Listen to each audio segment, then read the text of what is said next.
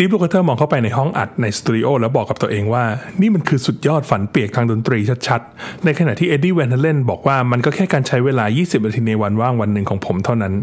และนี่คือเรื่องราวเบื้องหลังของเพลง Beat It หนึ่งในเพลงตำนานจากปากคำของสองสุดยอดมือกีตาร์ผู้มีส่วนร่วมกับเพลงเพลงนี้ เรื่องราวจะเป็นยังไงไปพบกันได้ใน Six String Story Podcast Podcast ที่จะเล่าถึงเรื่องราวของสังคม ผู้คน วัฒนธรรม ดนตรีที่เชื่อมโยงกันผ่านเครื่องดนตรีที่มี 6 สาย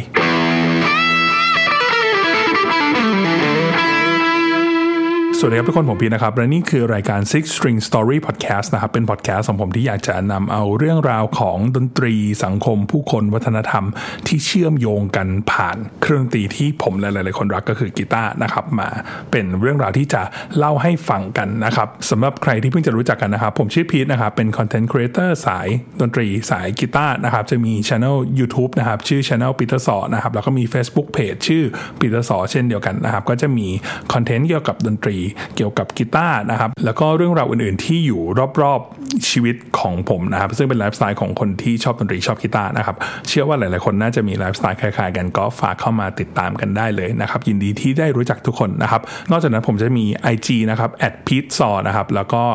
TikTok p e t s a w นะครับ ซึ่งใน 2 ช่องทางนี้ก็จะเน้นทำคอนเทนต์ที่เป็นเกี่ยวกับพวก short video พวก reel นะครับ ใครสนใจก็ลองเข้ามาติดตามกันได้นะครับ ในส่วนของ Six String Story Podcast อันนี้นะครับผมก็จะลงทั้งใน YouTube นะครับแล้วก็ช่องทางพอดแคสต์อื่นๆนะครับซึ่งผมก็เพิ่งมาหัดทำเนาะถ้ามีช่องทางไหนที่เพื่อนๆฟังอยู่ก็ลอง search ชื่อผมปีเตอร์สอก็ได้นะครับและถ้ามีช่องทางไหนที่ผมยังไม่ได้ลงก็ยังไงฝากคอมเมนต์บอกกันด้วยนะครับเดี๋ยวผมจะได้เอาไปลงให้ครบทุกช่องทางนะครับในส่วนของเนื้อหาของ Six String Story Podcast เนี่ยผมก็จะเน้นเอาเรื่องราวที่ผมคิดว่าเราสื่อสารกันด้วยเสียงแล้วสนุกนะครับมาเล่าให้ฟังกันนะครับหลายๆคอนเทนต์หลาย ๆ บทความที่ผมเคยแปลเอาไว้อย่างเงี้ยมันอาจจะไม่ได้เหมาะสมในการนำเสนอในรูปแบบของวิดีโอคอนเทนต์อย่างที่ผมทำอยู่ประจำนะครับ ผมก็เลยจะเอามาเรียบเรียง แล้วก็เอามาเล่าเป็นพอดแคสต์แบบนี้ละกัน ใครมีเรื่องอะไรที่อยากจะให้เอามาเล่าก็คอมเมนต์บอกกันได้เลยเช่นกันนะครับ แล้วถ้าผมเจอข้อมูลที่มันมากพอมันแข็งแรงพอเนี่ยเดี๋ยวผมก็จะเอามาเรียบเรียงแล้วมาเล่าให้ฟังในพอดแคสต์นี้กันนะครับ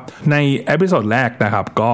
ว่ากันด้วยเรื่องราวเบื้องหลังตำนานเพลง Beat It ของไมเคิลแจ็คสันนะครับเพลง Beat It เนี่ยเป็นอีกเพลงหนึ่งที่เราอาจจะรู้จักกันว่าเป็นเพลงที่ตำนานราชาเพลงป๊อปอย่างไมเคิลแจ็คสันแล้วก็ราชาแห่งเพลงร็อกนะครับอย่างเอ็ดดี้แวนเฮเลนได้มาทำงานร่วมกัน หรือถ้าในยุคปัจจุบันเนี่ยเราคงเรียกว่าเขา collab กันหรือว่า X กันนะครับจริงๆแล้วเนี่ยยังมีนักดนตรีเก่งๆระดับตำนานอีกมากมายหลายคนที่ได้มีส่วนร่วมกับเพลง Beat It นะครับแล้วก็เพลงอื่นๆในอัลบั้ม Thriller นี้ด้วยนะครับโดยอัลบั้ม Thriller เนี่ยเป็นอัลบั้มที่ 6 ของไมเคิลแจ็คสันนะครับแล้วอัลบั้มนี้ก็ได้สุดยอดโปรดิวเซอร์ระดับตำนานอย่างควินซี่โจนส์เนี่ยมา produce ให้นะครับโดยในอัลบั้มนี้ตัวไมเคิลเองอยากจะทำอัลบั้มที่ เพลงเนี่ยปังทุกเพลงเลย เขาใช้คำว่า every song was a killer นะครับก็คือแบบเด็ดทุกเพลงปังทุกเพลงเลยนะครับและทิศทางของเพลงในอัลบั้มนี้เนี่ยไมเคิลอยากจะทำให้มันสวนกระแสกับกระแสดนตรีดิสโก้ซึ่งเป็น mainstream ในยุคนั้นนะครับก็คือในช่วงต้นยุค 80 นะครับแล้วสุดท้ายเนี่ยก็ได้เป็นดนตรีที่มีส่วนผสมของป๊อปร็อก funk synth-pop แล้วก็ R&B ออกมา โดยการบันทึกเสียงอัลบั้ม Thriller นี้เนี่ยใช้เวลาบันทึกเสียงกันตั้งแต่ช่วงเมษายนปี 1982 จนถึงเดือนพฤศจิกายน 1982 นะครับโดยบันทึกเสียงกันที่ Westlake Recording Studio ในเมืองลอสแอนเจลิสรัฐแคลิฟอร์เนียนะครับ การบันทึกเสียงทั้งหมดนี้เนี่ยใช้งบประมาณ 750,000 US ดอลลาร์นะครับ หรือเทียบเท่ากับ2ล้าน4แสน US ดอลลาร์ในยุคปัจจุบันเมื่อเราเทียบกับเงินเฟ้อเข้าไปนะครับ และถ้าตีเป็นเงินไทยในปัจจุบันนะครับ ก็จะใช้งบบันทึกเสียงราวๆ 89 ล้านบาทนะครับ เกือบเกือบ 90 ล้านบาท หรือจะเรียกว่าเกือบร้อยล้านบาทแล้วก็ได้นะครับทุ่มทุนสร้างสุดๆเลยนะครับ แต่ว่าผลลัพธ์ที่ออกมาจากการบันทึกเสียงอัลบั้มนี้ก็เรียกว่าคุ้มค่ามากๆ เช่นเดียวกันนะครับอัลบั้ม Thriller เนี่ยถูกปล่อยออกมาเมื่อวันที่ 29 พฤศจิกายนปี 1982 และประสบความสำเร็จเป็นอย่างมากนะครับ ขึ้นไปบนอันดับหนึ่งของ US Billboard Top LP and Tape Chart นะครับ ถึง 37 สัปดาห์แบบไม่ต่อเนื่องนะครับ บิลบอร์ดชาร์ตก็คือเหมือนชาร์ตเพลงรวมของที่อเมริกานะครับในยุคนั้นก็จะเป็น LP and tape นะครับ LP เนี่ยก็เป็นแผ่นเสียงชนิดหนึ่งนะครับที่เขาเรียกว่า long play เนาะแล้วก็เทปก็คือคาสเซ็ตเทปยุคนั้นเขาฟังกันแบบนี้นะครับ อยู่อันดับ1ถึง37 สัปดาห์เลยนะครับ ไม่ต่อเนื่องกันก็คือขึ้นมาแล้วก็มีอาจจะหลุดลงไปบ้าง แล้วก็กลับขึ้นมาอันดับหนึ่งใหม่นะครับนอกจากนั้นก็ยังมีซิงเกิลถึง 7 เพลงจากอัลบั้มนี้นะครับที่ปล่อยออกมาแล้วติด top 10 บน US Billboard Top 100 ชาร์ตด้วยนะครับได้แก่เพลง The Girl Is Mine Billie Jean Beat It Wanna Be Startin' Somethin' Human Nature PYT หรือ Pretty Young Thing นะครับแล้วก็ Thriller นะครับ ก็ต้องบอกว่าไมเคิลแจ็กสันทำสำเร็จจริงนะครับ ที่อยากจะทำอัลบั้มที่ปังทุกเพลงนะครับ ใน Thriller เนี่ย มีถึง 7 ซิงเกิลที่ติด top 10 บน US Billboard Top 100 ชาร์ตเลยนะครับ เรื่องราวเบื้องหลังของเพลง Beat It เนี่ยมันสนุกสนานมาก ๆ เลยนะครับ ผมได้ข้อมูลมาจากบทสัมภาษณ์ของ2มือกีตาร์ในยุคนั้นนะครับ อย่างสตีฟลูคาเตอร์แล้วก็เอ็ดดี้แวนเฮเลนนะครับ โดยสตีฟลูคาเตอร์เนี่ยในเมื่อปี 1982 เขาอายุ 25 นะครับ และมีผลงานการบันทึกเสียงมากมาย แล้วก็เป็นสมาชิกวงโตโต้ที่ประสบความสำเร็จเป็นอย่างมากในยุคนั้นนะครับเป็นมือกีตาร์หนุ่มรุ่นใหม่ไฟแรงฝีมือฉกาจเลยนะครับโดยในอัลบั้ม Thriller เนี่ยก็จะได้อีก 2 สมาชิกจากวงโตโต้ก็คือสตีฟพอร์คาโรกับเจฟฟ์พอร์คาโรมาเป็นมือคีย์บอร์ดกับมือกลองของวงโตโต้มาร่วมบันทึกเสียงด้วยนะครับสตีฟลูคาเทอร์เนี่ยได้เล่าถึงเรื่องราวของการมีส่วนร่วมในการบันทึกเสียงอัลบั้ม Thriller แล้วก็เพลง Beat It เอาไว้นะครับจากคลิปสัมภาษณ์ที่มีชื่อว่า Steve Lukather tell the funny story of recording Beat It with Michael Jackson and Eddie Van Halen จากช่อง Musician Hall of Fame and Museum นะครับใน YouTube นะครับลองไป search ดูได้นะครับโดยสตีฟเล่าว่าผมได้ร่วมงานกับควินซี่โจนส์ผ่านการแนะนำของเดวิดฟอสเตอร์ตอนนั้นผมอายุสัก 22 23 นะครับควินซี่บอกกับผมว่าเดี๋ยวเราจะทำอัลบั้มใหม่ของไมเคิลแจ็กสันกัน ผมคิดว่ามันจะต้องเป็นอัลบั้มที่สุดยอดแน่ ๆ เลย และศิลปินที่จะมาร่วมงานด้วยคนแรกก็คือพอลแมคคาร์ทนีย์สตีฟลูคาเธอร์บอกผมแบบอึ้งไปเลยนะครับ เพราะว่าพอลแมคคาร์ตนีย์ซึ่งเป็นสมาชิกของ The Beatles เนี่ยคือเหตุผลที่ทำให้สตีฟเนี่ยยังมีชีวิตยังหายใจและยังเล่นดนตรีอยู่แล้วสตีฟบอกว่ามันว้าวมาก ๆ มันช็อกมาก ๆ เลยที่จะได้เล่นกับสมาชิกของวง The Beatles นะครับและหลังจากที่ได้คุยกับควินซี่โจนส์แล้วนะครับสตีฟเล่าว่าไมเคิลเนี่ยเคยโทรมาหาเขาถึง 3 ครั้งนะครับเมื่อสตีฟรับโทรศัพท์ขึ้นมาเนี่ยไมเคิลบอกว่าสวัสดีนี่ไมเคิลนะสตีฟคิดว่ามีใครล้อเล่นอะไรกับเขาหรือเปล่านะครับก็เลยเอาโทรศัพท์เนี่ยวางสายไปทั้ง 3 ครั้งเลย 3 ชั่วโมงต่อมานะครับควินซี่โจนส์โทรมาหาสตีฟลูคาเธอร์แล้วบอกว่าเฮ้ยนั่นไมเคิลตัวจริงนะนายควรจะโทรกลับไปซะหน่อยสตีฟก็บอกว่าแบบเฮ้ยนี่ ฉันทำอะไรลงไปเนี่ยพระเจ้าช่วยสตีฟก็เลยโทรกลับไปหาไมเคิลนะครับแล้วก็บอกกับเขาว่ามันเขาไม่คิดว่าไมเคิลจะโทรมาไมเคิลก็ตอบว่าเออไม่เป็นไรมันตลกดีฉันเจอแบบนี้ประจำเลยสตีฟบอกไมเคิลน่ารักกับเขามากๆเลยนะครับแล้วก็มาถึงวันแรกที่สตีฟได้เข้าไปในสตูดิโอแล้วก็ได้แจมดนตรีกับนักดนตรีและโปรดิวเซอร์ที่จะมีส่วนร่วมกับอัลบั้มนั้นนะครับในห้องเนี่ยสตีฟบอกว่ามีไมเคิลแจ็กสันมีพอลแมคคาร์ตนีย์สมาชิกวงบิทเทิลนะครับมีควินซี่โจนส์สุดยอดโปรดิวเซอร์ที่จะเป็นโปรดิวเซอร์ของอัลบั้มนี้นะครับ มีจอร์จมาร์ตินโปรดิวเซอร์ในตำนานของ The Beatles ที่ถูกเรียกว่าเป็น The Beatles คนที่ 5 ด้วยซ้ำนะครับ แล้วก็มีเจฟฟ์เอเมอริกนะครับ อีกหนึ่งสุดยอดโปรดิวเซอร์ที่ทำงานกับ The Beatles เช่นเดียวกันนะครับสตีฟลูคาเธอร์บอกว่าผมมองไปในห้องนั้นแล้วก็บอกกับตัวเองว่านี่มันสุดยอดฝันเปียกทางดนตรีชัดๆ ในส่วนของเพลง Beat It นะครับ จริง ๆ ก็เพลงนี้เนี่ยบันทึกเสียงกันเรียกว่าแทบจะเสร็จแล้วนะครับ แต่ในตอนท้ายที่สุดเนี่ยควินซี่โจนส์บอกว่าอยากจะได้เอ็ดดี้แวนเฮเลนเข้ามาโซโล่ในเพลงนี้นะครับ ซึ่งสตีฟก็บอกว่าเอ็ดดี้ก็เป็นเพื่อนเขาอยู่แล้วก็ดีใจที่เพื่อนจะได้มามีส่วนร่วมด้วยนะครับพูดถึงเอ็ดดี้แวนเฮเลนนะครับในปี 1982เนี่ยเอ็ดดี้อายุ 27 นะครับ แล้วก็สถานภาพตอนนั้นของเขาเนี่ยก็คือเทพเจ้ากีตาร์แห่งยุคไปแล้วนะครับ ถ้าดูจากช่วงเวลาที่บันทึกเสียงอัลบั้ม Thriller ในช่วงเมษาถึงพฤศจิกายนปี 1982 เนี่ยก็น่าจะเป็นช่วงที่วง Van Halen เนี่ยปล่อยอัลบั้ม Diver Down ไปแล้วนะครับ ซึ่งอัลบั้มนี้ถูกปล่อยมาในเดือน เมษายนปี 1982 นะครับ หลังจากนั้นวงก็น่าจะเริ่มทัวร์ไปบ้างแล้ว แล้วก็คงจะมีช่วงเวลาพักนะครับเอ็ดดี้ได้เล่าเรื่องนี้นะครับผ่านบทสัมภาษณ์กับ CNN เมื่อปี 2012 แล้วก็จะมีบทสัมภาษณ์กับ Piers Morgan ในปี 2013 ซึ่งตัวบทสัมภาษณ์กับ Piers Morgan เนี่ยก็มีอยู่ใน YouTube เช่นเดียวกันนะครับ ผมสรุปเรื่องราวรวมๆมาให้ฟังกันละกันนะครับ เอ็ดดี้เล่าให้ฟังว่าผมยังจำเรื่องราวในตอนนั้นได้แม่นเหมือนกับมันเพิ่งจะเกิดไปเมื่อวานนี้เลย มันคงจะสนุกน่าดูที่ได้ร่วมงานกับพวกเขาอีก เอ็ดดี้คิดกับตัวเองนะครับ ก่อนที่จะรับงานนี้ว่าใครมันจะไปรู้ว่าผมไปเล่นเพลงให้กับพ่อหนุ่มคนนี้ไม่มีใครรู้หรอก แต่เอ็ดดี้คิดผิดครับ เพราะสุดท้ายอัลบั้ม t r i l l e r นั้นนะได้เป็น Record of the Year หรือเป็นอัลบั้มแห่งปีนะครับ เอ็ดดี้เล่าให้ฟังนะครับว่ามีเสียงโทรศัพท์ดังขึ้นหลายครั้งนะครับ แล้วก็เอ็ดดี้ก็รับขึ้นมาแบบหงุดหงิดหงุดหงิดในแบบเอ้ยแกต้องการอะไรเนี่ยโทรมาอยู่นั่นแหละ ปลายสายก็เลยถามว่านั่นเอ็ดดี้ใช่ไหมเอ็ดดี้ตอบไปว่าใช่แล้วแกต้องการอะไรเนี่ย ปลายสายตอบว่านี่ควินซี่เอ็ดดี้ก็บอกว่าคิดอยู่ในใจนะแบบควินซี่ไหนวะแล้วก็ตอบไปว่าฉันไม่รู้จักคนชื่อควินซี่สักคน ปลายสายตอบกลับมาว่าควินซี่โจนส์เองพวก ในยุค 80 นะครับ ส่วนใหญ่ก็จะใช้โทรศัพท์บ้านกัน แล้วก็เป็นโทรศัพท์บ้านแบบไม่มีจอนะครับ ซึ่งก็มันจะไม่มีทางรู้เลยว่าใครโทรมาจนกว่าเราจะยกหูขึ้นมา แล้วก็ คุยกับปลายสายที่โทรมานะครับเพราะฉะนั้นมันก็จะมีเรื่องราวอะไรแบบนี้ที่ในยุคนี้เราอาจจะไม่ get เนาะเพราะว่าโทรศัพท์มือถือเรามันก็จะขึ้นแล้วว่าเบอร์ใครโทรมาเซิร์ชเบอร์ไว้อะไรแบบนี้นะครับแล้วยุคนั้นก็คงโดนโทรป่วนกันเยอะแหละครับยิ่งเป็นคนดังๆ อย่างเป็นสตีฟลูคาเธอร์หรือเป็นเอ็ดดี้แวนเฮเลนที่แบบมีโทรศัพท์เข้ามาติดต่ออัดเสียงหรืออะไรอย่างเงี้ยบ่อยๆนะครับถ้าเทียบในยุคนี้ก็คงคิดว่าเจอพวกแบบพี่มิจฉาชีพเนี่ยโทรเข้ามาบ่อยจนเราก็แหยงกับการรับโทรศัพท์เงี้ยพอรับขึ้นมาแล้วแบบมันดูอะไรมันตลกตลกก็แบบด่าไปก่อนแล้วก็วางสายนะครับ แต่สุดท้ายกลายเป็นว่าคนที่โทรมาคือไมเคิลแจ็คสันคือควินซี่โจนส์นะครับ น่าจะช็อกกันแล้วก็ตกใจกันบ้างนะครับ เอ็ดดี้ก็ตกใจแล้วก็ตอบไปว่า เอ้ย ขอโทษนะครับควินซี่แล้วคุณโทรมามีเรื่องอะไรแล้วครับควินซี่ก็บอกว่า พรุ่งนี้นายอยากจะมาที่สตูดิโอและอัดเสียงให้อัลบั้มใหม่ของไมเคิลแจ็คสันไหมเอ็ดดี้บอกว่าตอนนั้นเนี่ยเขาคิดหนักมากเลย เพราะทางวงแวนเฮเลนเนี่ยมีข้อตกลงกันในวงว่าห้ามรับงานนอกเด็ดขาด แต่ในวันนั้นเนี่ยเดวิดลีรอธนักร้องนำของวงไปอยู่ที่อเมซอนหรือที่ไหนสักที่ครับคือไม่ได้อยู่ที่อเมริกานะครับไมเคิลแอนโทนีมือเบสเนี่ยไปเที่ยวดิสนีย์แลนด์อยู่ส่วนอเล็กซ์แวนเฮเลนไปแคนาดาหรือไปที่ไหนสักที่ก็ไม่รู้เอ็ดดี้ก็เลยคิดว่าเอ้ยไม่มีใครรู้หรอก แต่เอ็ดดี้ก็ยังเชื่อครึ่งไม่เชื่อครึ่งว่าเอ๊ะควินซี่โจนส์ตัวจริงเปล่าวะก็เลยตอบไปว่าเอางี้ละกันเดี๋ยวเราเจอกันที่สตูดิโอพรุ่งนี้ และในวันรุ่งขึ้นเมื่อเอ็ดดี้ไปที่สตูดิโอนะครับควินซี่ก็อยู่ที่นั่นจริงไมเคิลแจ็คสันก็อยู่ที่นั่นด้วย แล้วพวกเขาก็อัดเสียงอัลบั้มกันอยู่เมื่อเอ็ดดี้เข้าไปถึงที่สตูดิโอนะครับไมเคิลแจ็คสันเนี่ยเพิ่งจะออกจากห้องไปเขาน่าจะต้องไปอัดเสียงพูดเอ็ดดี้คิดว่ามันเป็นหนังเรื่อง E.T. อะไรอย่างเงี้ยนะครับแล้วเอ็ดดี้ก็เลยแบบถามควินซี่ว่าคุณอยากให้ผมทำอะไรควินซี่ตอบมาว่า ทำตามที่นายต้องการได้เลย เอ็ดดี้เลยตอบกลับไปว่า คุณควรจะต้องระวังมากๆเลยนะ ที่จะพูดคำคำนี้กับผมอะถ้าคุณรู้จักผมดีคุณจะไม่พูดคำนี้ออกมาแน่ๆเขาเรียกว่าเอ็ดดี้เนี่ยจะต้องมีความแสบทรวงอยู่ประมาณหนึ่งนะครับ ที่คนในวงการน่าจะรู้กันดีนะครับ จากนั้นเอ็ดดี้ก็เลยขอฟังเพลง Beat It นะครับพอฟังจบแล้วเนี่ยเขาก็หันไปถามว่าผมขอเปลี่ยนท่อนของเพลงสักหน่อยได้ไหมท่อนโซโล่เดิมเนี่ยถูกวางเอาไว้เป็นคอร์ดคอร์ดเดียวนะครับเป็นแบบนี้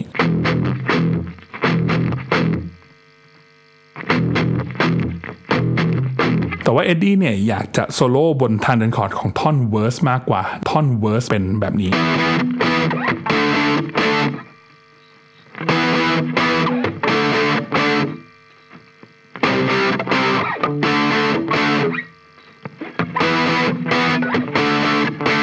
เขาก็เลยแบบเออขอลองเปลี่ยนท่อนดูอะไรอย่างเงี้ยครับก็ไม่มีใคร เขาเนาะเอ็ดดี้ก็เลยบอกว่าผมหันไปบอกกับซาวเจเนียว่าจากท่อน break down ตรงนี้นะ ตัดตรงนี้แล้วไปเข้าท่อน pre chorus แล้วก็เข้าท่อน chorus นะครับเอ็ดดี้บอกทั้งหมดนั้นนะใช้เวลาประมาณ 10 นาทีที่ซาวเจเนียแล้วก็ทีมงานทั้งหมดจัดการเรื่องพวกนั้นนะครับแล้วก็เอ็ดดี้เนี่ยก็ improvise ไป 2 รอบใช่ครับ improvise แค่ 2 รอบนะครับ และหนึ่งในโซโล่ที่ดีที่สุดในโลกเนี่ยก็คือ 1 ใน 2 รอบที่เอ็ดดี้ improvise ไปในห้องอัดนะครับ พอ เอ็ดดี้อัดกีตาร์เสร็จไมเคิลกลับมาพอดี และเอ็ดดี้เขาบอกว่าคุณก็รู้แล้วนะว่าพวกศิลปินตัวจริงก็ไม่ค่อยปกติกันทั้งนั้นแหละแถมพวกเราก็คือเอ็ดดี้กับไมเคิลไม่ได้สนิทกันด้วยเอ็ดดี้เลยเดาไม่ออกว่าเขาจะรู้สึกยังไงกับสิ่งที่ผมทำลงไปกับเพลงของเขาเอ็ดดี้เลยบอกกับไมเคิลไปว่าคืองี้นะ ผมเปลี่ยนท่อนตรงกลางของเพลงคุณไปหน่อยอะแล้วในสมองของเอ็ดดี้เนี่ยก็คิดอยู่ 2 อย่างนะครับ คือไมเคิลเนี่ยอาจจะให้บอดี้การ์ดมาหิ้วเอ็ดดี้ออกไปจากสตูดิโอเลยเพราะไปยำเพลงของเขา ไปซะเละเทะเลยนะครับ หรือไมเคิลอาจจะชอบมันก็ได้ สุดท้ายนะครับไมเคิลได้ฟังเพลงแล้วหันมาบอกว่า ว้าวขอบคุณมาก ๆ ที่ใส่ใจกับเพลงมากกว่าแค่การมาเล่นโซโล่เท่านั้นนะคุณทำเพลงให้มันดีขึ้นด้วย เอ็ดดี้ก็แบบอ่ารอดละนะครับแล้วเอ็ดดี้ก็บอกว่าไมเคิลเนี่ยคืออัจฉริยะทางดนตรีที่มีความบริสุทธิ์เหมือนเด็ก เป็นมืออาชีพแล้วก็เป็นคนที่น่ารักมาก ๆนะครับแล้วมันก็มีเรื่องราวที่เป็นเหมือนตำนานที่ทำให้โซโล่นี้มันสุดยอดขึ้นไปอีกนะครับ เรื่องราวตัวนี้เนี่ยคุณบรูซสวีเดียนนะครับ ซึ่งเป็น sound engineer ที่บันทึกเสียงอัลบั้มเนี้ยได้เล่าให้ฟังไว้ในคลิปที่ชื่อว่า How to Make Sonic Sound Quincy Jones Recording Engineer Skills นะครับ ซึ่งคลิปนี้อยู่ใน YouTube เช่นเดียวกันนะครับใครสนใจลองไป search ดูได้นะครับ โดยบรูซเล่าให้ฟังว่าระหว่างที่เอ็ดดี้กำลังอัดเสียงท่อนโซโล่อยู่เนี่ยนะครับมอนิเตอร์หรือลำโพงในสตูดิโอเนี่ยมีควันขโมงขึ้นมาแล้วก็ไฟลุกขึ้นมาด้วยนะครับมีทีมงานต้องเอาเครื่องดับเพลิงเนี่ยมามาพ่นนะครับเพื่อไม่ให้ไฟมันลุกขึ้นมานะครับก็เรียกว่า ตำนานจริงๆนะครับเพลงนี้เมื่อโซโลเสร็จเอ็ดดี้ก็กลับไปนะครับแต่ว่างานเนี่ยมันยังไม่เสร็จนะครับเพราะยุคนั้นเนี่ยเขาอัดเสียงกันด้วยเป็นเทป reel นะครับคือปัจจุบันเราอัดกันด้วย DAW หรือ Digital Audio Workstation แล้ว หรือที่เราเรียกว่าโปรแกรมทำเพลงนั่นแหละครับเวลาเราอัดเสียงอะไรไปเนี่ยมันก็จะขึ้นเป็นคลื่นเสียงให้ดูเลยนะครับเราจะ Copy ไปวางตรงไหนเอาเมาส์คลิกลาก ไปวางให้ตรงกับ แต่ละท่อนแต่ละจังหวะได้เลยนะครับแต่ในยุคนั้นเนี่ยมันคือเทป reel นะครับเทป reel เนี่ยมันก็จะหน้าตาคล้ายๆกับคาสเซ็ตเทปที่หลายๆ คนอาจจะยังทันอยู่เนาะซึ่งตัวเทปที่อยู่ในคาสเซ็ตเทปเนี่ยจะมีความกว้างอยู่ที่1ส่วน8 นิ้ว หรือประมาณเกือบเกือบ4มิลลิเมตรนะครับและเทปของคาสเซ็ตเทปเนี่ยจะสามารถอัดเสียงแยกกันได้ทั้งหมด4 track นะครับก็จะเป็นสเตอริโอซ้ายขวาสำหรับหน้า A แล้วก็เมื่อเรากลับเทปเป็นอีกด้านหนึ่งก็จะเป็นอีก2 track ที่เป็นสเตอริโอซ้ายขวาสำหรับหน้า B นะครับแต่ตัว reel เทปที่ใช้อัดเสียงกันในห้องอัดเนี่ย มันจะมีความกว้างอยู่ที่ 2 นิ้วนะครับ ก็เรียกว่ากว้างขึ้นหลายเท่าเลยนะครับ แล้วก็ในแต่ละ reel เทปเนี่ยจะสามารถอัดเสียงแยกกันได้ 24 track นะครับ ในยุคนั้นต้น 80 เนี่ยก็จะเป็นเทคโนโลยีที่เรียกว่าล้ำสมัยที่สุดแล้วนะครับ แล้วก็สตีฟลูกาเธอร์เนี่ยเล่าให้ฟังว่าในห้องอัดเนี่ยก็จะมีไอ้เครื่อง 24 track อันนี้อยู่ 2 เครื่องนะครับ ซึ่งเครื่องหนึ่งก็คือเครื่องที่ใช้อัดเป็นตัวหลักนะครับ แล้วก็จะมีอีกเครื่องหนึ่งที่ถูกต่อเชื่อมกันไว้เอาไว้อัดเสียงเป็น slave นะครับทีนี้ปัญหาคือเมื่อเพลงอะมันถูกอัดไว้หมดแล้วถ้าเอ็ดดี้จะเข้ามาเล่นแค่โซโล่ลงบนเพลงที่อัดไว้แล้ว มันก็ไม่มีปัญหาอะไรนะครับ ก็แค่อัดเสียงกีตาร์เข้าไปบน track หนึ่งที่ว่างอยู่ในเพลงบิดอิที่ถูกบันทึกเอาไว้แล้ว แต่เอ็ดดี้ดันจะเปลี่ยนท่อนนี่ครับ ปัญหาที่ตามมาก็คือพอจะเปลี่ยนท่อนมันไม่สามารถที่จะเอาเมาส์คลิกและลากสลับเหมือนในดอในปัจจุบันได้นะครับ สิ่งที่เขาทำกันในยุคนั้นก็คือ ต้องมานั่งแบบฟังแล้วก็หาตำแหน่งของท่อนที่ต้องการจะตัดนะครับ แล้วก็มาร์กตำแหน่งไว้นะ ฟังเช็คสักสองสารอบว่าเออไม่พลาดนะตรงนี้นะ พอมาตำแหน่งได้ก็ทำการเอามีดโกนนะครับ ตัดเทปนะครับ ซึ่งผมอะไม่ทันนะ แต่ว่าไปนั่งหาคลิปใน YouTube ดูว่าเขาทำกันยังไงนะครับ คือเขาก็จะตัดเทปเนี่ยในมุมเฉียงสักประมาณ 45 องศาอะไรอย่างเงี้ยนะครับ มันก็จะทำให้เทป ที่ถูกตัดออกไปเนี่ยด้านหนึ่งด้านล่างก็จะยาวใช่ไหมอีกด้านหนึ่งด้านบนจะยาว แล้วพอเขาตัดได้ท่อนที่ต้องการแล้วนะครับ สิ่งที่เขาทำก็คือเอาเทป 2 ด้านเนี่ยมาวางซ้อนกันนะครับ ถ้ามันประกบกันพอดีมันก็จะได้ตำแหน่งที่ต้องการพอดีนะครับ แล้วก็เอาเทปกาวแปะลงไป แล้วก็เอามา play ฟังดูนะครับ ว่าเออไอที่ตัดต่อไปเนี่ยมันสะดุดไหมมันตรงจังหวะไหม เรียกว่าเสี่ยงมากๆตัดผิดนิดเดียวพังนี่ก็คืออัดใหม่หมดเลยนะครับแต่ผมเชื่อว่าคนในยุคนั้นเนี่ยเขาทำกันจนแบบเหมือนเป็นเรื่องปกติอยู่แล้วนะครับ นอกจากที่จะตัดสลับท่อนจนเรียบร้อยแล้วนะครับ ในท่อนที่เอ็ดดี้โซโล่เข้าไปซึ่งจริงๆอะมันอยู่บนท่อน verse เนาะซึ่งตอนที่เอ็ดดี้เล่นเนี่ยเข้าใจว่าเล่นทับท่อน verse ไปท่อนที่มันมีเสียงร้องของไมเคิลด้วย แต่ว่าอาจจะแบบกด mute เสียงร้องไว้นะครับ พอได้ท่อนโซโล่ที่เป็นเสียงกีตาร์ของเอ็ดดี้มาแล้ว สิ่งที่ทีมงาน production ต้องทำต่อก็คือต้องมาอัดกลองอัดกีตาร์อัดเบสอะไร เข้าไปในท่อนเอ็ดโซโล่ที่เอ็ดดี้เล่นเอาไว้นะครับ ซึ่งตรงนี้ก็เป็นเรื่องยากแล้วนะครับ เพราะว่าตามที่สตีฟลูกาเธอร์เล่าให้ฟังไว้เนี่ย ก็คือมันไม่มีเมโทรนอมหรือว่าไม่มี click track อยู่นะครับ ผมเข้าใจว่าเมโทรนอมหรือ click track เนี่ยยุคนั้นน่าจะใช้กันแล้วนะครับในการอัดเพลงเพลงนี้ แต่ว่าไอตัวเมโทรนอมหรือ click track เนี่ยมันจะถูกสร้างเอาไว้ก่อนที่จะอัดเพลงนะครับแต่พอเพลงถูกเอามาตัดต่อท่อนใหม่ไอท่อนใหม่ตรงนี้เนี่ยมันไม่มีเมโทรนอมหรือ click track สร้างเอาไว้นะครับเขาก็เลยจะต้องสร้างกันขึ้นมาด้วยตัวเองนะครับแต่สิ่งที่ในห้องอัดวันนั้นทำกันนะครับก็คือให้เจฟพอร์คาโรนะครับซึ่งเป็นมือกลองเนี่ยฟังเพลงมาตั้งแต่ท่อนก่อนนั้นนะแล้วก็ให้ทำเหมือนเคาะไม้กลองทำ click track ไปครับซึ่งเจฟก็เหมือนแบบเคาะเป็นเหมือนไม่ได้เป็นไม่ได้เป็นตัวดำนะครับเขาเคาะเป็นแบบมี feelมีอะไรอย่างนี้ด้วย เพื่อให้มันฟังเป็น groove แล้วทุกคนก็สามารถที่ใช้ไอ้ตัว track ที่เจฟอัดอันเนี้ยให้เป็น metronome เป็น click track เพื่ออัดเสียงเข้าไปได้ ซึ่งลูคาเทอร์บอกว่าเจฟทำอยู่ 2 รอบเอง time สุดยอดมาก ๆ เลยนะครับ ก็เรียกว่าสร้าง metronome มาจากท่อนก่อนหน้านั้นที่ฟังนะครับ จากนั้นเจฟก็คงอัดกลองเข้าไปนะครับแล้วสตีฟลูคาเทอร์เนี่ยก็อัดกีตาร์เข้าไปโดย dub เข้าไป 4 รอบทั้งหมดนะครับ คิดว่าแพนไว้ซ้าย 2 ขวา 2 เพื่อให้เพลงมันหนาเพลงมันใหญ่นะครับ แล้วพอสตีฟลูคาเทอร์อัดกีตาร์เข้าไปเสร็จก็ไม่มีเบสลุคก็เลยบอกว่าอ่าเอาเบสมาเดี๋ยวผมอัดให้ด้วย พออัดเสร็จเรียบร้อยก็ให้ควินซีโจนฟังนะครับควินซีก็บอกกลับไปว่าเฮ้ยเสียงกีตาร์แม่งโคตรโหดเลยว่ะ เพลงนี้จะต้องถูกไปเปิดในวิทยุป๊อปวิทยุ R&B ด้วย เพราะฉะนั้นเอา overdub ทั้งหมด 4 รอบออกไปให้เหลือ 2 รอบก็พอสตีฟลูคาเทอร์ก็เลยจัดการแก้กีตาร์ไปเรียบร้อยนะครับจากนั้นควินซี่ก็เรียกสตีฟลูคาเทอร์มาอีกทีในภายหลังนะครับเพราะว่าไมเคิลเนี่ยอยากจะเพิ่ม riff อะไรเข้าไปอีกหน่อยนะครับมันก็จะมีอีก riff หนึ่งที่เป็น riff จำในเพลงเลยนะครับก็คือไอ้ riff นี้ครับ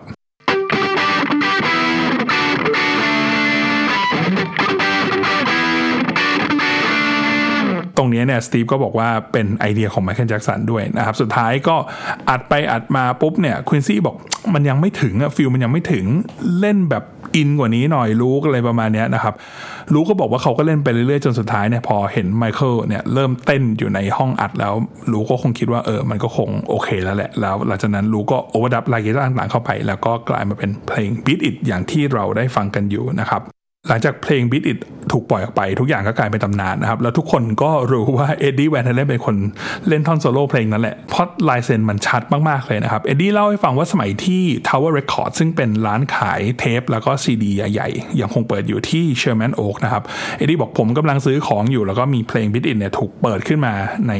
Tower Record นะครับพอท่อนโซโล่มาถึงเนี่ยมีเด็กๆที่ยืนอยู่ข้างหน้าผมคุยกันว่าเฮ้ยฟังสิฟังสิมีกีตาร์คนนี้แม่งพยายามเลียนแบบเอ็ดดี้แวนเฮเลนว่ะ เอ็ดดี้ก็เลยเอามือไปแตะไหล่เด็กคนนั้นนะครับแล้วบอกว่าฉันเล่นเอง ฉันเล่นเองเอ็ดดี้บอกเรื่องราวนี้มันตลกมากๆเลยนะครับแล้วทางผู้สัมภาษณ์เนี่ยก็ถามเอ็ดดี้ว่าแล้วคุณอธิบายเรื่องนี้กับวงได้ยังไงเอ็ดดี้ตอบไปว่าก็คุณก็รู้แหละ ผมโดนจับได้อยู่แล้ว ตอนนั้นน่ะเดฟอยู่ต่างประเทศเนาะเดฟคือเดวิดลีรอธเนาะแล้วอัลก็ไม่รู้อยู่ไหนอัลก็คืออเล็กซ์แวนเฮเลนนะครับผมโทรหาเขาเพื่อขออนุญาตไม่ได้อะก็